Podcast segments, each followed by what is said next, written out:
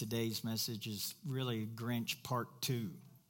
So if you missed Grinch Part 1, you can go online and, and watch that sometime. and um, we basically talked last week about, um, you know, we all have a little bit of Grinch in our mind. We all have a little bit of grumpiness, dysfunctional, maybe a little bit of anger, maybe whatever, fill in the blank.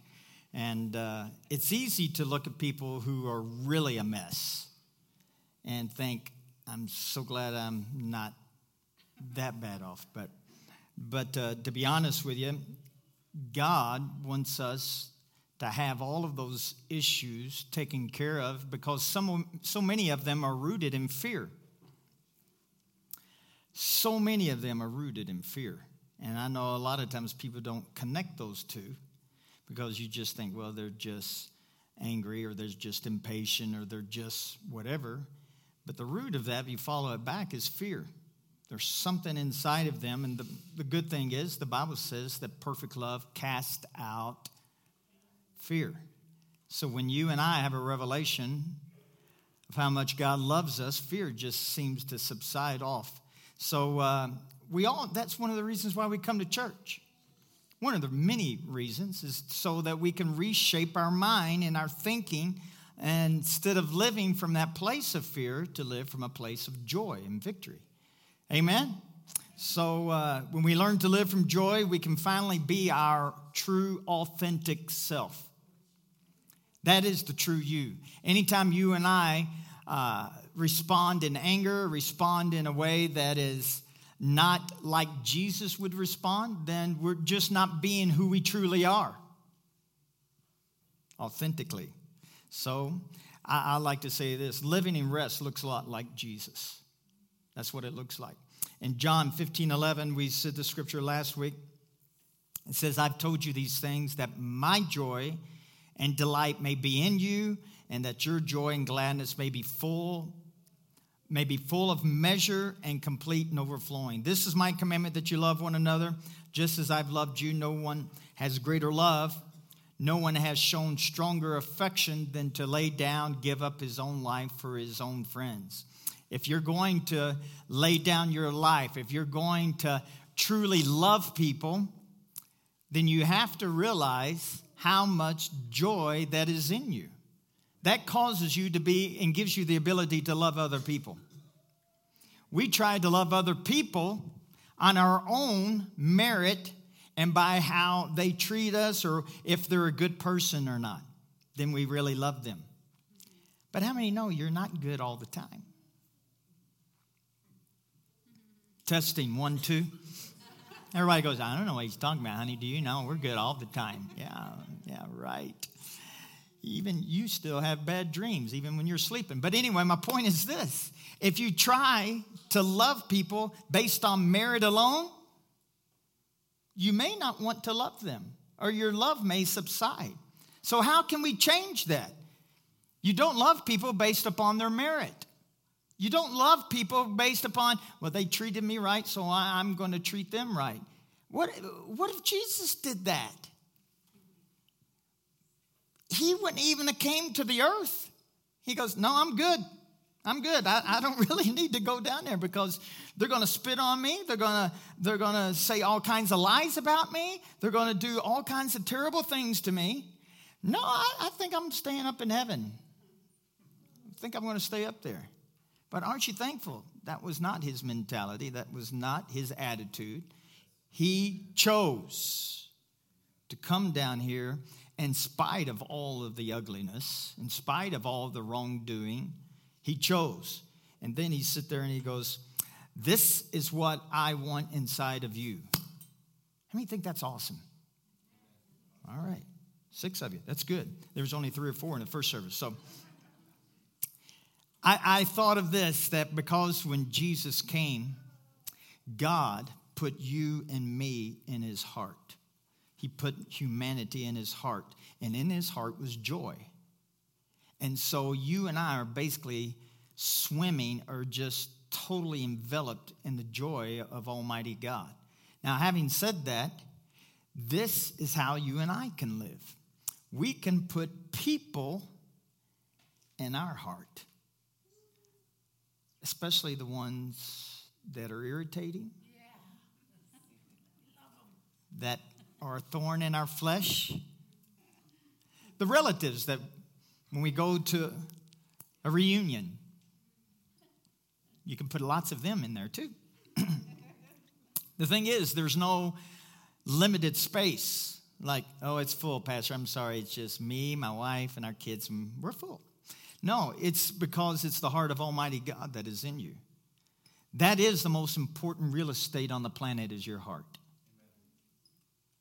I'm going to say it again. That is the most important real estate on the planet is that heart that is inside of you and me. So the Passion Translation of John 15, 11 says this, the purpose for telling you these things is so that the joy that I experience will fill your hearts with overflowing gladness. So, this is my command love each other deeply as much as I loved you. For the greatest love of all is a love that sacrifices all. And this great love is demonstrated when a person sacrifices his life for his friend. So, joy starts with love. If you try to just experience joy outside of love, you'll come to the end of your rope. Joy starts and actually ends with love. And so this is how you and I live from a place of joy. Is understanding how much God loves us. Then you can live from a place of joy. If you don't know and have an understanding of how much God loves you, you're not going to have a life of joy.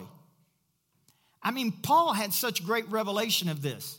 This is why I want to continue to renew my mind because this is what, how many want to, you know, you know, you don't want on your tombstone, thank God he's six feet under. You don't have any say so what they put on your tombstone. If you're dead, I mean, you can say, well, I want them to put this. Yeah, they could, or they can put anything they want.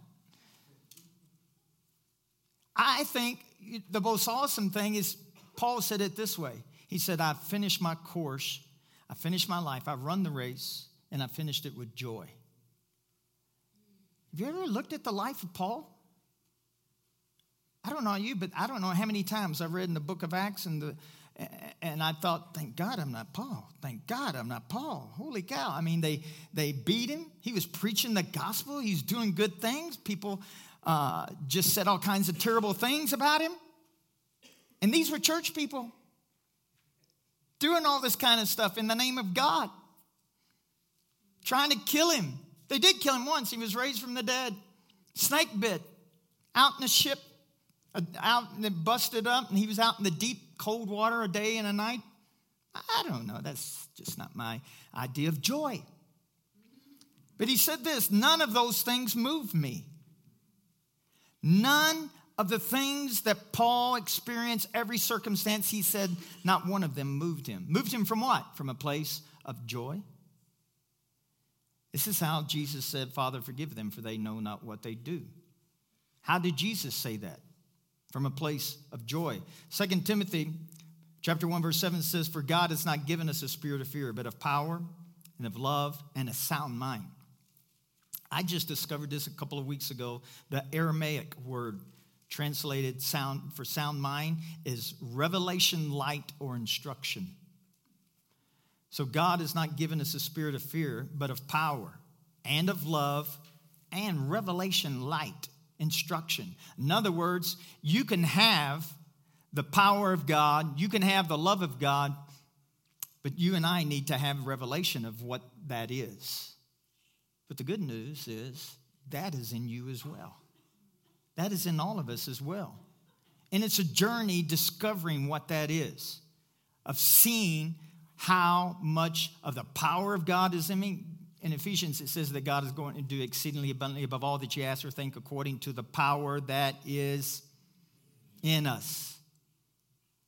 The problem is we don't understand the power that is in us. The good news is we have revelation and light in us to discover that power that is in us. Or you can be real religious and say, God, give us more power. I used to Pray that. You ever prayed that? God, just give us more power. We need more power in Pueblo. God says, No, you don't. You don't need more power. You may need more gospel, which means you need to understand what the good news is. So instead of saying you need uh, more power, you say, no, you just need to understand the gospel that is in you. You need to understand what God is doing you. So joy lifts us out of a place of need to a place of strength. Joy lifts us from a place of need to a place of strength. And that's why it says in Nehemiah 10, I am strong in the Lord, or the joy of the Lord is my strength. The joy of the Lord is your strength. And so we're trying to get strength, which means if you're trying to get it, you're coming from a place of need. But God says, don't come to me from a place of need, come to me from a place of strength. And the only way you and I can come to a place of strength is realizing that you and I possess joy on the inside of us. That will give you a greater place to pray from, a greater place to position yourself from, is a position of joy and strength instead of weakness and need. I need this and I need that. And don't get me wrong, I'm not saying that you don't ever pray for a need. Lord, I, I'm just believing for a better job. You can do that. But it's still, if you pray that from a place of, oh God, pray, I pray, I pray, that's from a place of need instead of a place of expectancy. Joy has expectancy that it's, this is, God's going to work this out for me. God's going to work this out for me. Psalm 16 11 says this You show me the path of life. In your presence is fullness of joy. At your right hand are pleasures forevermore. When that was written, you know, I just, I had the understanding that, you know, when you're in the presence of God, there was this fullness of joy. But the culture or the meaning in Hebrew is the word presence there is not that God is just present with us. No, it's he's face to face. So instead of saying God is in, in, his presence, there's joy forevermore. No, when I'm looking, when I come to God, it's face to face. He's looking you eyeball to eyeball. And he says, when you're seeing Jesus, there's always going to be joy no matter what's going on on the outside, no matter what's going on in your circumstance. When you see Jesus, there's going to be joy. The Passion Translation actually, I think it says it better. For you bring me a continual revelation of resurrection life, the path to the bliss that brings me face to face with you. So when we are coming to God, if we could just understand every time I come to God, He's looking at you face to face. We need to understand that. And when you do and you have a revelation of that, joy is going to spring up on the inside of you and me. And uh, if you stop and think about it, what Jesus experienced through his life of 33 years on this planet, especially when he entered into ministry, the last three years of his life. I mean, people spit on him, lied about him, said that even the Pharisees and Sadducees said that he didn't even know God. Can you imagine somebody saying that about Jesus? He doesn't know God. If he knew about God, he would follow the law. That's what they said about Jesus, the Son of God. They ridiculed him, made fun of him, and eventually even crucified him and killed him, beat him, did all of these things. Now you stop and think about why would Jesus, who, and the Bible says in Philippians that he emptied himself, he became a man. So, yes, Jesus was God, but his body, his what he felt, he felt what you felt. When you're tired, he felt tiredness. His body got sleepy, just like yours. You remember when they went across the sea and uh, the boat filled up with water? He was asleep in the back of the boat. Why? Because he was tired and sleepy, so he went to sleep. He got hungry. He felt pain. He bled just like you and I would bleed. His body was just like your body and my body and the fact that it felt just like what you and I would feel. Having knowing that, why would somebody go all the way through that? What would, emp- let me put it a different way. What would empower somebody to go through that? To know that he was going to be made a sinner. which meant that he was going to know what it feels like to be a rapist, to be a murderer. He was going to know what that felt like. Every sin that would ever be committed, he would become that. Him who knew no sin would become sin. Who could possibly go through with that? Hebrews chapter 12, verse 2 tells us what empowered him to do that. We look away from the natural realm, we fasten our gaze unto Jesus, who birthed faith within us. Did you catch that? He's the one who birthed faith within you and me and who leads us forward into face perfection. His example is this because his heart was focused on the joy of knowing that you would be his. Stop right there. He focused on the joy of knowing that you and me would become him, become his, his family. The joy of knowing that? That is what empowered him? It is. He looked on the other side of the cross, and after his resurrection, he knew that you and I would become his. And that is what empowered him. He said, For the joy that was set before him, he could endure all of the hell that he would go through. And then he goes on to say, He endured the agony of the cross and conquered its humiliation.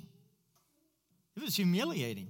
You may not know this, but he was naked on the cross. Naked. A lot of people, you know, you watch the movie, and I'm glad it'd be rated really bad if it, he was naked. You know, you say that, but he was naked. The humiliation of just the crucifixion alone was a very humiliating death. His humiliation, and now he sits exalted at the right hand of the throne of God. Jesus bore all of your shame, all of our shame, the shame of the whole world, he took upon it. He absorbed it like a sponge. That's why I, I, said this a couple of weeks ago from the sixth hour to the ninth hour, the whole world became dark. I truly believe that darkness congregated at the cross, all of the evil and all the darkness, and Jesus soaked it all into himself and he took it to the grave. Why did he do that? Colossians 2:15 says that he did that to disarm all of the devils and the power of the enemy. He disarmed that. He didn't take it away from the earth, but he disarmed it from having power over you and me. You, Do we understand that? Do we have a revelation of that? That everything that the devil tries to put on you and me or bring up to you has been disarmed, and we don't have to accept it. Whether it's sickness, poverty, what people are saying about you, whatever negative thing is going on, you have the power and ability to reject it because it has been disarmed and has no power over you and me. Jesus did that. He absorbed it all. Well, the good news is that he did all of that. He said, I did it for the joy that was set in front of me. Jesus connected his future to empower him through the present. That's how he did it. He looked beyond the cross, he saw you and me, and that joy empowered him to go through hell and, and, and all of the things that man was going to do unto him and that he would become. Wow. That is powerful for that to, to be able to cause a man to go through that. What am I saying? This is the good news. You and I will, there will never be a person on this planet that will ever have to go through what Jesus did. And the joy that was inside of him empowered him to go through that. I'm pretty sure the joy that is in you can empower you to go through anything that you and I will ever face. Woo! Amen. There is nothing that you and I will ever face. I don't care what tragedy it could be. And there's some bad ones. People go, oh my goodness, they lost their child. Oh my goodness, this happened. Oh, that happened. Oh, it's terrible. It's just, is it terrible? It's bad? Yeah. But there is something inside of you and me to get you through that with a place and a song of victory, no matter how bad it is. Now, I know that's just like, what? What? It's because we don't understand the joy that is in you. I don't understand the joy is in me, but I tell you what, I'm understanding it more today than I did a year ago, 10 years ago. Joy is connected to the love of God. And when you understand how much He loves you, because you think, how can God allow all of this terrible things that are going on? That's, that's what the whole world wants to know. If there's a God, why would He, all these terrible things be happening? So I don't believe there's a God. That's a good point. It's not the right point, but I understand your point. You have to look through all of the history of the planet that if God is going to give man a choice, there's only two things really that God that we, we get to do. Choose and trust. God says, I put blessing and cursing before you. Choose the blessing, choose life. Get to choose. Love only does that. Love says, I'm going to give you a choice. If, if you don't have a choice, that's really not true love. But if he says, I'm going to give you a choice, you can choose Jesus or you can choose your own way. You get to choose. I was just meditating upon this, you know, at home. I, I, walk when I talk to God. When I talk to you, when I talk on the phone, I'm walking. I'm, I just walk. Something about my feet are connected to my mouth somehow. If I'm listening and talking, I'm walking. But anyway, I was talking to God and I just, I was thinking of all these good things, you know, that He's given me, given us. The Bible says this that He's given us all things that pertain to life and to godliness. Would that leave anything out?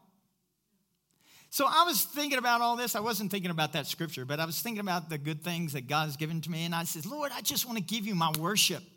And he stopped me right my ta- tracks and he says, You can't even give me that.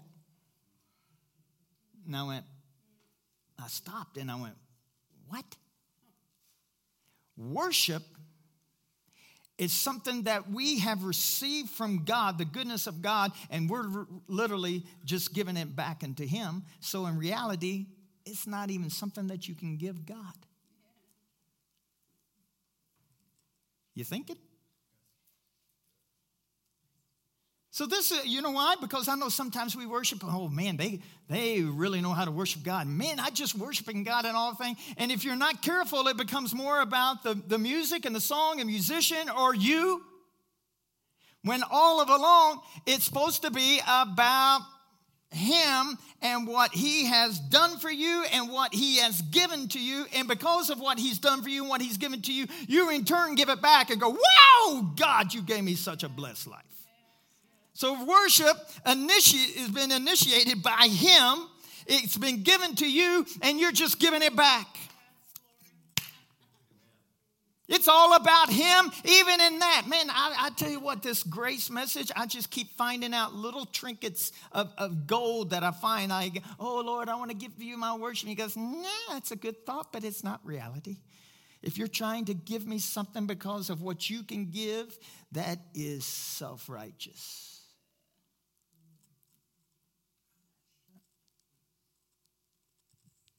I'll get back here. I'm telling you what, when, we, when God says it's all about Jesus, it is all about Jesus. Even in worship, it's about Him and it's what He's given to me, and I'm just giving it back. Paul said it this way. I should have looked it up. It's in Corinthians, First Corinthians. He says, How can you boast if something's been given to you? So let me just put it in black and white. What has been given to you? Everything has been given to us. Even the power, the Jewish people even knew this in Deuteronomy chapter 8. It is God who gives you power to get wealth. Even the ability to make money has been given by God. Every stinking thing. Well, stinking's not a right adjective. But everything. I said everything it, it has come from God that you need and that I need, not only to, for this life, but also for godliness, anything in the spiritual realm. And if you and I are trying to perform to grasp it and to get it, that is self righteousness, and it's up, you're trying to think it's up to you. I said it this way the first service, I, it came to me. I thought, man, that's a good illustration. I'm going to remember that one. It's kind of like when I try to do something to get the blessings of God, I'm cutting out the middleman. I always like that phrase, cut out the middleman, because why? When you cut out the middleman, it saves you money. You understand what I'm saying? So if I could cut out the middleman, I mean, if I could go to the to the production center that actually sells the product instead of all of these other guys that are getting a piece of the pie, if you go and cut out all of those middlemen, you get it a lot cheaper. We do that with God sometimes. We're cutting out the middleman. It's like, okay, I got to do this so I can receive this. You're cutting out Jesus. we are trying to perform to get the goodness and the blessing of God, and we try to cut out the middleman without even noticing it, realizing it. Does that make sense? That's a powerful slap you upside the head illustration. This is what it says in 1 Corinthians it says that all of the promises of God are yes and so be it. Which means this Mike has nothing to do with it. So if we're going to cut out anybody, it ought to be you and me. And if you're not cutting out you and me, then you're going to miss it. The only person to cut out of the picture is you and me. And it should be Jesus and the blessings. You and I should not even be in the picture. What? Yeah. If you're trying to grasp a hold of the old covenant, because in Deuteronomy chapter 28, it says that uh, all of these blessings, oh, you'll be blessed in, in the field, you'll be blessed in the city. Whatever you set your hand to, it shall prosper. You'll be blessed coming, you'll be blessed going. Your flocks, your herds. In other words, your bank account. That was their livelihood. All of that would be blessed. But there was a big IF in front of all of that. If there was a major stipulation. If you obey me. So, what did the church, what did I try to do? Growing I was raised in church, man. I was raised, and my whole life, I tried to make sure that I obeyed. And so many times, I failed at that. Have you failed at obeying God? Uh, we all have. And so, therefore, I knew that because I didn't obey, I would not be able to receive. And the focus was on me. If the focus is ever on you, you will never be able to receive all of the blessings which have been given to you and are in you. I said are in you. Not out here to gain, not out here to grasp a hold of. If the focus is on you obeying, you are still connected to the old covenant. And if you're still connected to the old covenant, then therefore you have to live according to the law, which was impossible. I'm going to say it again. It was impossible to live according to the law. You had to be perfect in every, every area of your life. In February, I'm going to teach on that. I'm going to teach on the law. It's going to set so many people free. Come back in February. But this is the thing the Lord just keeps enlightening all of us that it's not based upon your performance or what I do. It's based upon Jesus because God did not even make a covenant with all of humanity. Did I get your attention? God made a covenant between him and his son. The covenant, the new covenant, is between God and Jesus. The good news is this Jesus obeyed every I dotted, every T crossed, he obeyed everything perfectly without any mistakes. Can you say thank you, Jesus? He's the only one. So when you read Deuteronomy, you said Jesus obeyed God perfectly. He obeyed him without fault. Every day of his life, he obeyed God without any fault at all. What's the good news? We are on the outside looking in.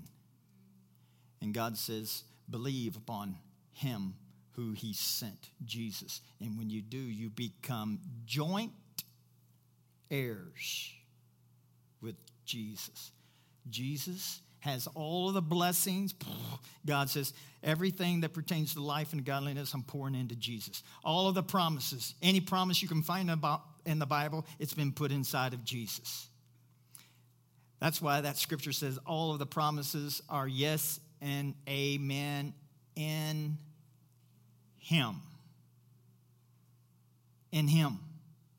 So when you are joined to Him, now it has nothing to do with you and me. It's all because of Him. I'm telling you, I keep saying that, and every time I say it, it just, it's just an overwhelming statement. It's not based upon your performance, it's not based upon me. It's just me believing. It's just me choosing. I choose. I choose Him. Joy gives you the opportunity to be at a place of rest. And let me just say this anytime that you and I are judging people, it just hinders the joy from manifesting out here. It'd just be suppressed in here. Anytime you judge anybody. Now, people say that, you go, oh, yeah including judging yourself.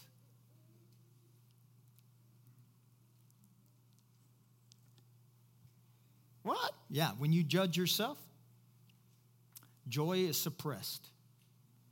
Yeah, when I say, yeah, we don't need to judge, you go, yeah, Pastor, we don't need to judge. That includes you. If you are judging yourself, you will suppress the joy that is in you. Man, I am I have been guilty of that. I mean, I've just I look at myself and I go, how could you be so stupid? I mean, with a capital S stupid, not just normal stupid, with a capital S stupid. How could you do that? Why would you do that? And you just you look on yourself and you judge yourself as stupid. You and I can do something stupid, but we are not stupid. What you've done may have been something stupid, but you're not a stupid person. Paul put it this way I forgot where it's at in Corinthians, but he said, There's adulterers, there's fornicators, there's liars, and he makes this ugly list. He says, and these people aren't going to receive the kingdom of God. I mean, liars is in there. Is anyone here ever told? Don't raise your hand, but I mean, if you lied, I mean, if you've been upset, lost your temper. I mean, all, the list is in there, and he goes, if you've done any, you go, oh my goodness. And so people read that list, and you think, oh my goodness, are we going to go to heaven? But then the next scripture says, but such were. You know, I didn't do so well in English, but I do know were means that's past tense, it's history. He says that's what you were, but now you have been washed and cleansed. Woo! So what you it doesn't mean listen to me now because this is going to freak out your religion. You can do those things, but that's not does not mean that's what you are. If you understand that you've been blood washed and that you've been made righteous, that's the authentic you. The authentic you is not somebody, you can lie, but you're not a liar. You can cheat, but you're not a cheater. You go, what? that person, they are just a liar. They are a fornicator. They are this. No. It's not what they are. They may have done what you said they did, but they are not who you say they are. You have to take that up with God.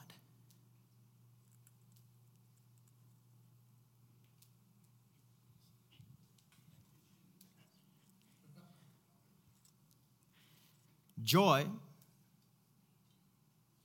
will change your perspective even of people. I got a ways to go. I don't know about you. God wants you to realize the joy that is in you so that you can have days of heaven on earth. I was thinking about that this week, and I just thought, you know, there's been days that I've just looked up to God and said, today would be a good day for Jesus to come back. Have you ever had one of those days when it's just like, it, it's, it's just horrible? I mean, I mean, you, you just expect your dog to come up to you and just pee. I mean, everything is just, it's just everything is going, it's one of those days. Yeah, I don't blame you. Go ahead and pee on me. That's good. That's, yeah, yeah, get it out. It's just a bad day. It's just really bad. And you just think, Jesus, today would be a good day for you to come back. And the church has preached and taught that, you know, we, we want Jesus to, come, and we do. I mean, we do want Jesus to come back. But let me tell you what's really the foundation of that teaching and desiring and wanting escapism.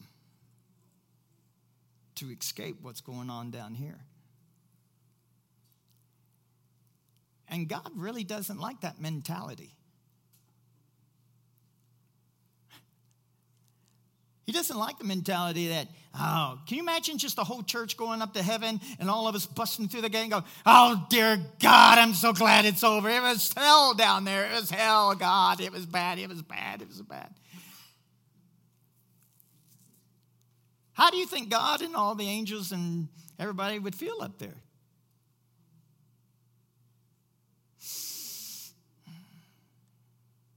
Why did Jesus come? Just to get you to heaven? I thought of this. I used to think growing up, man, heaven was all about a mansion, streets of gold. Oh, man. I just thought, man, you know, when I was growing up, we lived in a, in a three bedroom house, you know, and um, I wish our yard was much smaller than what it was because we had a little 18 inch push mower that was a half acre and I had to cut it. I mean, I didn't really want a big yard at that point. But uh, I, I, it would have been nice to have a bigger house, especially with my mother and all my sisters. There was a lot of estrogen in there. Been good if I could escape some part of the house, but everywhere you went, there was estrogen. But anyway, my point is this: is you, we think heaven is about a big mansion, streets of gold. We think about it being a place where sickness doesn't dwell, poverty doesn't dwell, no sadness dwells, and that's heaven. I'm going to give you a news flash. That's not what heaven is about. There's only one thing that heaven is about it's Jesus. You take away Jesus from heaven, and you're not going to have heaven. You're just going to have a big house, you're going to have streets of gold, and all these other things, but it's not going to be heaven.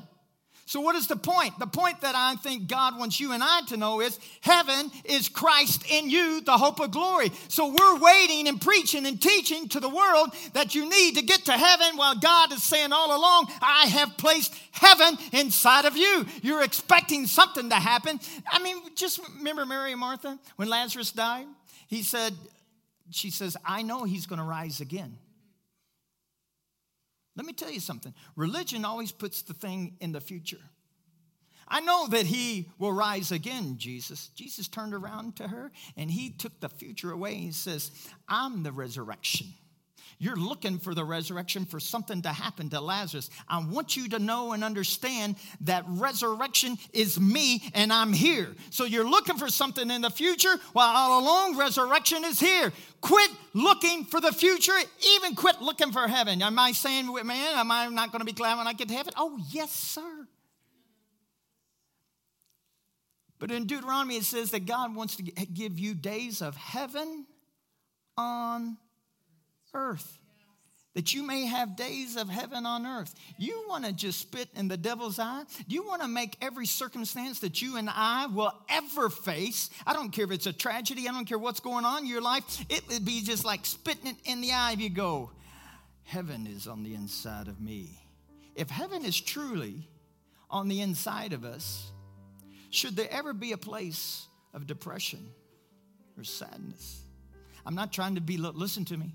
I'm not trying to belittle any tragedy or something that you're going through. My point is this God, He'll walk with you through the valley the shadow of death, which means the shadow can be on you, but it's not supposed to be in you. There's a difference. Yeah, we can mourn, and you should mourn, but you don't live a life of mourning. The Bible says we do not mourn like the world mourns. What does that mean? I mean, something tragedy happens, and you just, for days, months, years, sometimes even the rest of their life is spent in mourning. Something's wrong with that picture. We've all had deaths in our life, we've all had tragedy. My first wife was killed in a car accident. I mean, I went to work normal one day, and in the middle of mid morning, I got a phone call saying she died in a car accident.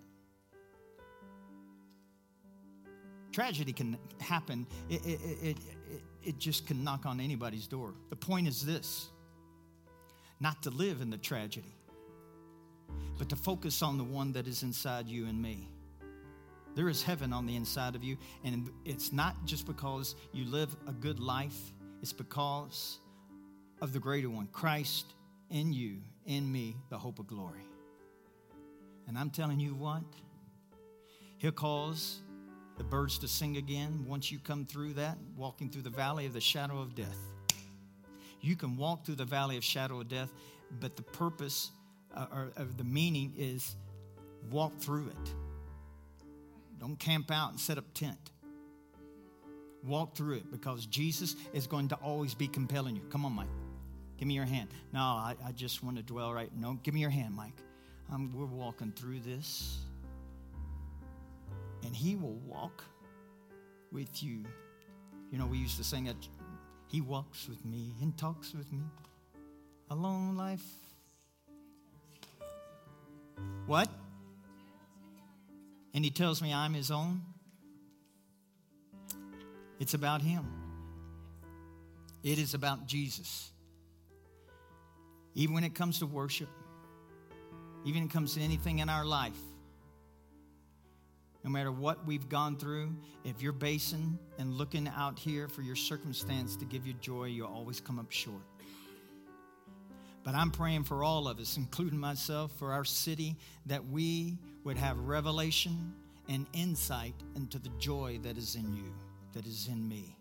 Because if we can live from a place of joy, it will cause you and me to love every creep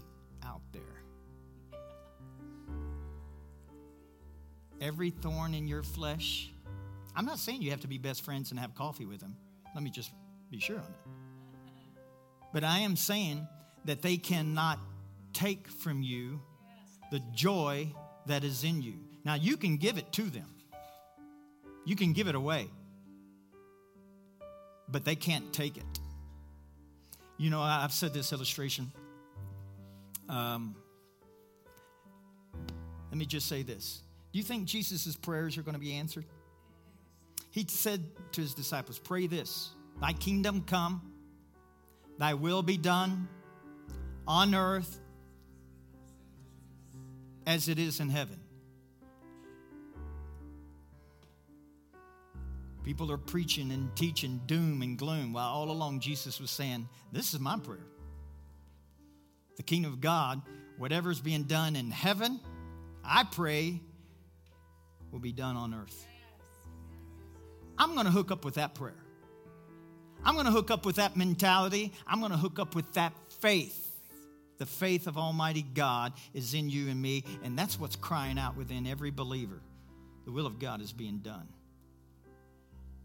The will of God is being done. You, I'll close with this real quick. You know, you've heard me say that I, I know this illustration came from God a man knocked on the door And I opened it. He had a hood over his face. He was dressed in black and, and he was a burglar. And he comes up and he says, I'm here to rob you. He had no gun, no knife, no weapon whatsoever. And I turned and I saw me. And I had, you know, an AK 47. I had one of those rocket launchers, and I had a, a, thing of bullets on here and revolvers, you know, Clint Eastwood guns everywhere, you know, and everything. And, and you know, now we can update it and put a Luke Skywalker saber. I like that. Do it again. I mean, I was bad to the bone. I could have been like Clint Eastwood, make my day. Come on. I had all these weapons. You know what I did? I gave them to him. Here you go. Lightsaber, here, revolvers, rocket launcher. Gave them all to him. And he used those weapons and hurt me. And then the scripture, Luke 10 19, came to my mind. Says, Behold, I give unto you power and authority over all of the power of the enemy. Nothing, nothing shall absolutely be able to harm you. But you have the choice. You and I have the choice to give people the ability to offend you and to harm you. But if they offended you and harmed you, it's not because of them, it's because you gave them that ability. They do not have the ability to harm you. Not one devil, one person on this planet has the ability to harm you and me. If they are harming you, it's your fault. I'm just saying what God told me. Just let the chips fall where they may. I don't know about you, but I'm, I'm thankful that I have the power that nobody can touch. Can't touch this. But you can give people the power to touch it. Nobody has a weapon to harm you. Not even Satan. Colossians 2.15 says he's been disarmed. He doesn't even have a weapon to, to harm you, but you can give him the weapons. Oh, you can give the devil weapons. That'll set you free. Knowing that. Amen. Let's stand.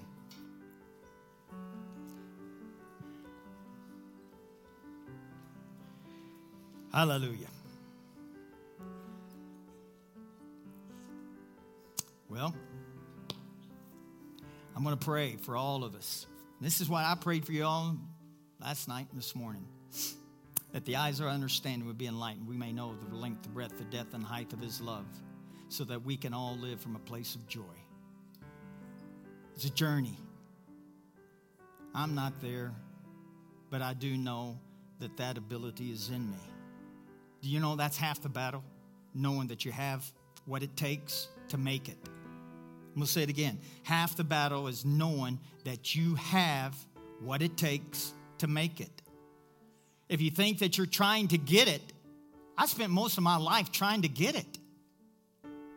Are you hearing me? I spent most of my life trying to live a godly life so I can attain something from God. I, and I kept trying kept trying kept falling, kept judging myself. I am just not good enough. And, and if we're trying to attain something, you're never, you're going to be like the children of Israel running around the mountain for 40 years. When all along God says this You have what it takes, Mike. I'm going to say that to you. Everybody out there you have what it takes to make it. That's half the battle. Now, the other half is getting insight and revelation of what you have on the inside of you. Father, I pray in Jesus' name for each and every one of us, the eyes of our understanding would be enlightened that we may know. And now that we do know what is in us, the joy that is in us, the joy of the Lord is our strength. Joy it causes us to be able to go through the valley of the shadow of death and coming out without any smell of smoke, like the three Hebrew children. They were in the fire, but there was not even a smell of smoke on them. We're in the fire almost every day of our life, God. Some of us, it's, it's just lots of things going on.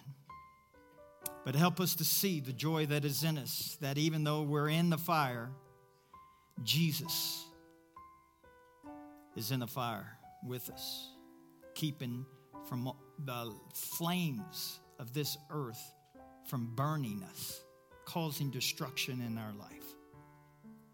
And when the dust settles, we'll know that the joy of the Lord is our strength. I pray that in Jesus' name. Amen.